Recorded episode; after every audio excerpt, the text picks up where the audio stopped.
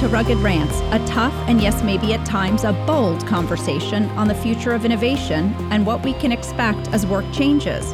I'm your host, Susan Campbell. Today's episode is about the future of technology. For the past few years, we've been busy adding new tools and skills to business workflows. My guest today is Zenita Henderson, Vice President of Marketing and Business Development at SCTE ISBE. We'll have to have her tell us what those all stand for. We'll share her thoughts on the future of technology and the workforce. Welcome, Zenita. Well, thank you for having me, Susan. It's great to see you. Great to see you as well. So, uh, give us a little insight into the alphabet soup S C T E I S B E, please. You got it. So, the Society of Cable and Telecommunications Engineers, which also happens to be an international society of broadband experts. Ah, that's the second part. Yes, it is. I see Yes, now. Excellent. Okay. So let's talk a little bit about SCT ISBE for the listeners who maybe aren't as familiar with the cable and telecom uh, industry um, and what your role entails there. You got it. So, I'm the marketing I'm marketing vice president for the society, and it's an awesome role. Um, I actually get to interface with all of the cable operators around the world, as well as the workforce around the world for the cable operators, and also the vendors that supply um, products to all of the cable operators around the world, and the programmers. So, it's a great position to have where you are. Um, we, we do a lot of training. And workforce development. Oh, okay. So it's awesome um, having that touch to the workforce. And we also are the producer of the largest cable and telecommunications trade show in the Americas, the Cable-Tec Expo. Ah, that's in the fall, right? That's in the fall, in October.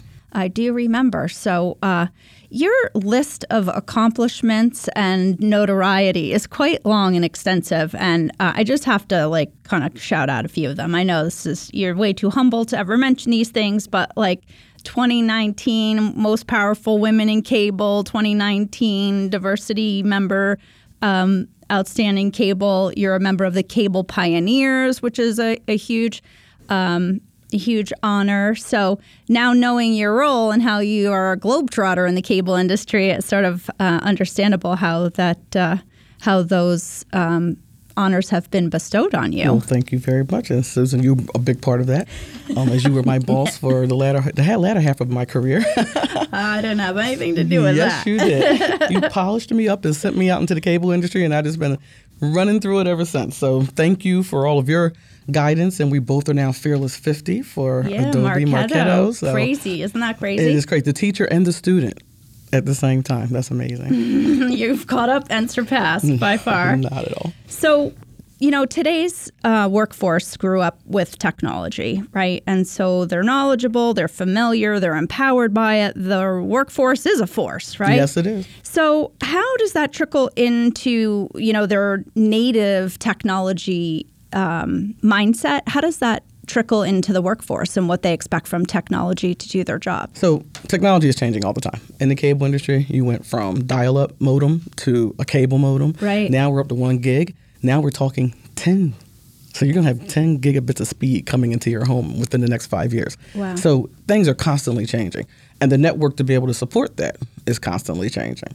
So, of course, we have to constantly be feeding the workforce, both from the installer level directly into the C suite, on how they can do that. Number one, from an installation perspective, upgrading your networks, and then also from how do you manage the people through all of that change.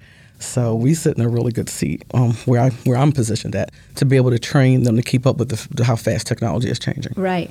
Well, they, the the cable industry had a little warm up on huge uh, digital transformations back in the early 2000s with the analog to digital cable signal transition. Absolutely. Have they learned from that? Or the Oh, absolutely. We yeah. were the pioneers of that. Right. so, absolutely. So every every step along the way, we are looking to just really accelerate the de- deployment of new technology.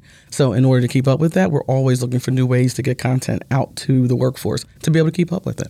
So, what are some of the challenges that employers face when it comes to meeting the technology requirements of their employees? Well, you obviously right now in the, the world the world is moving so fast. They cannot leave their office to go take a week long class or a two week class or go to a boot camp. So now we've um, had to be very proficient at serving up content every day. You Oh, know, wow. something that's relevant to them. Follow their learning progressions. Follow where you know if, if they've taken a course with us, being able to see where um, if they took follow their questions to see which ones they got right, which ones they got wrong. The ones they got wrong, constantly be feeding them content to be able to strengthen their skills in that area that they may have, have not been so strong in. And then also being able to get on the installer base, right? And as they're going to a home, as we mentioned earlier, they're not going to a house anymore just to hook up a cable to a television and voila, you have video. Now they're doing video, voice, data, and wireless. Right. So the installer now has to do multiple installations in your home and not just know about a cable box and the cable system, but also know about that great big 80 inch TV you just bought. And how am I going to connect it? How am I going to set up all your wireless so your whole house can talk to each other? Right. As well as the security systems now. They're into the cable industry is into security as well. Oh, wow. So you e have to constantly, because they're not able to get, take you out of the field to learn all of this, you have to get more proficient at serving up content in new and creative ways. Okay. So how are how are some of those new creative ways you're serving it up? We're mobile.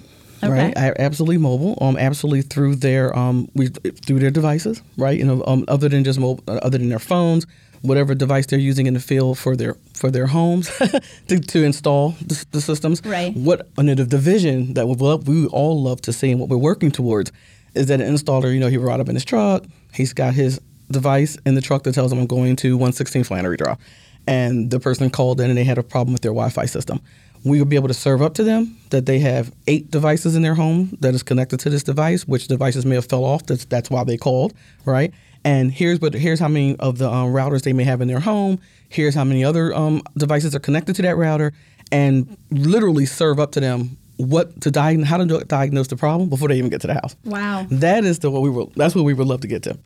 Um, also, with out in the field, you know, we have our field technicians, right? So you, you have something that happens out in the field. We really would love to be able to get to a point where um, they wouldn't have to do a truck roll, right? They would just be able to see that something happened out at the little the little um, device at your house, and maybe even send a drone out to that and let that diagnose the problem first. And then once we see, okay, we might have to send a truck out. Once the drone has diagnosed it, then we send someone out. So that would be a huge cost savings to service providers if we were able to do something like that. And that's what we're working towards. Or even maybe a virtual reality yes, experience. Yes, all types for- of AI. We have um, 3D tools that we're using now. Wow. So you can literally do troubleshooting, you know, from your desktop and simulate the problem. So we're, we're already on that track and looking forward to just building upon that as we move forward. and all that broadband that's being provided by the Yes. cable companies Yes. is really helping make that possible. It a reality quicker, quicker Yeah. than what you might think. That's great. So, uh, in in terms of um, future employees and looking for candidates to fill new positions, um, how can today's workforce workers prepare for these types of technology jobs? That almost everything's becoming a technology job, Yes, right? it Uh, is. It's, I mean, everything from marketing, as you know, right? Right. You and I both know that's changed over the last 20 years. um, and so, definitely, we've been really doing a lot of studies with Bloomsburg and with um, Dartmouth, um, with Tuck, to look at how you reskill your existing sales force. I mean, not sales force, but your existing Right. workforce Right. um, to all of these new technologies, how to use them, how to work with them in your job, and then from um, from the workforce more field and installation perspective, we really have been looking at um, you know again how to get the content to them quicker, faster, and keeping them updated, um, and also looking to colleges to see how we could you know spread the word about having having careers in the cable industry and being able to get them started earlier, not when they graduate from college, but actually have them start taking certifications and courses while they're still in college. So they are prepared when they hit the workforce. Right, right. And so, what do some of those initiatives look like that you're involved with at the college or university level? Well, we have several industry associations that um, have um, minority diversity programs um, that target college students that are interested in careers in media as well as the telecommunications space. So we host several events a year and have executives from across the industry come in to talk about careers from producing um, to technical careers and basically tell them how they could how they could start their career in the industry. That's fascinating. It's always good for for young folks to get exposed to job related topics. Absolutely, topics. and really bring it down to their level. We have Right. wonderful executives in our industry who, as soon as you tell them, yes, we're going to go to, um, we're going to go to this college, and we're going to host an all-day seminar on how you get a job in the industry on different pers- and from different perspectives. They jump on the opportunity to talk about what they do, how they did it, how they got where they were, and also sharing their information so that the students can get back in contact with them. Interesting. And is that you do some work with? Uh, I see an Emma Bowen Foundation. Yes, is that is that related in that Yes. same idea? Emma Bowen Foundation has a technical um, committee that we work on that um, we are encouraging young students to come in. That program, you're in that program for four years, and you're assigned to a company, and that you don't move around every year. You get assigned to one company you stay with for four Wow. years, and it is a magnificent program. Um, they the students are wonderful. I've actually had interns um, in my previous employer, and they are wonderful. I have a wonderful young man who went to work as a software engineer for Nike. Oh wow. Yeah, so they poached him from the cable industry. but I still take it as a credit because Yeah, our company job, yeah. raised up a wonderful software engineer Yeah. that was now is working at Nike. So it's, it's a wonderful thing. That's fantastic. Mm-hmm. That's fantastic. Reskilling the workforce. Yes. I mean, let's face it. There's a lot of people who've who are in the workforce now who maybe aren't as technologically comfortable or uh, aren't technology native. What are some of the um, approaches or techniques or things that you do to evaluate reskilling folks? Well, we let the operate we, we let our customers do that, right? They evaluate who they want to reskill, but then we offer them the tools. So they tell us, you know, ex- exactly what capabilities that their staff has, where they are lacking, and then we come in and give them the solution for how they can fix that. So we've come up with a bunch of really great tools around micro lessons where, you know, people are not going to sit there and watch a session for like, you know, a half hour, 30 minutes. It's hard Right. to get people to sit through a webinar anymore. So we've come up with these micro lessons and primers that are no more than two minutes, two to three minutes long, that touches on a very um, relevant technology topic, and we just flood flood the gates with them. And you have we have a nice library of them that the workforce can go out and watch. That's great. I like the micro lessons. I have a short attention span.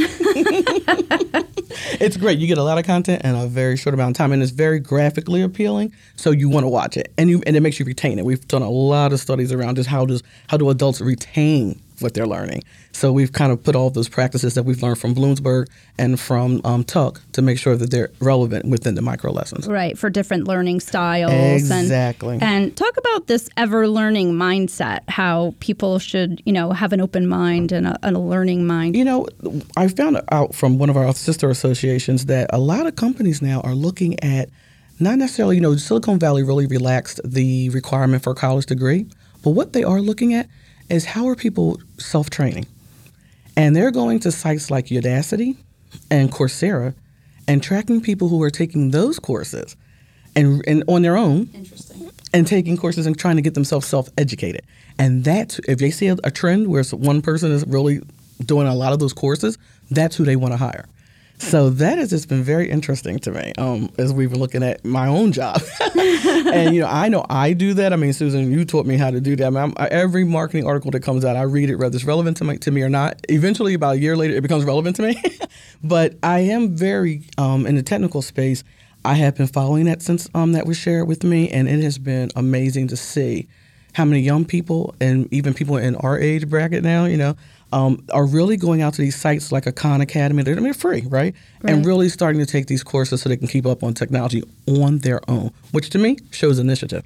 And I want to hire that person as well. so the, the trend these days about learning and having a, a continuous learning mindset I i understand the um, formal education versus informal education, the the shift is is really happening where people are learning in a lot more informal settings now, and so these micro sessions you talk about that really offers great informal learning. So what what are some of the benefits to employers for taking that type of an approach? I think definitely from a cost perspective, it's it's very cost effective for them. Um, they can serve this content up to their workforce, who they can they can look at it at any time when they're on breaks, during their lunch hour. You know, when they're not in a work mode and they have a break, they can be learning instead of just being parked or just and, and not Right. filling the time in between an installation. They could be learning during that time frame, and that's why um, in our industry, really being able to serve up content quickly and quick content that's very in depth and getting to and getting it into their hands quickly has been really just our has just meant everything over the past few years. So, what would you say to um, to our listeners who maybe are thinking about taking a look at how to deploy this type of uh, learning system or a learning approach? Uh, where do you start? Where how do you begin? What's um, well, did you you know do you start with replacing existing training that you have and make it maybe into these micro modules or do you start you keep your existing training as is and then add that as an additional layer No, you definitely keep your training as is, right? Um, Okay. This is just an additional layer on top of that, Gotcha. um, just to continuously keep them learning. They're they are going to have to take the, the normal course or certification, Right. and go through those hours. We have definitely worked very hard to shorten those hours for you to get your your training, and then also go for your certification. But then also the micro lessons are just things to reinforce that training. Gotcha. And the elements that we've used to work on cognitive learning to make sure that you're retaining that learning and also adding in the questions and just doing little stop gaps within their training to make sure they've retained what they just learned. Adding all of that in, those are all data points as they're going through the system that we are able to measure and then be able to say, here's where your strengths are. And then any questions that you got wrong, we continuously supply you with that content to, to strengthen that skill set. Interesting.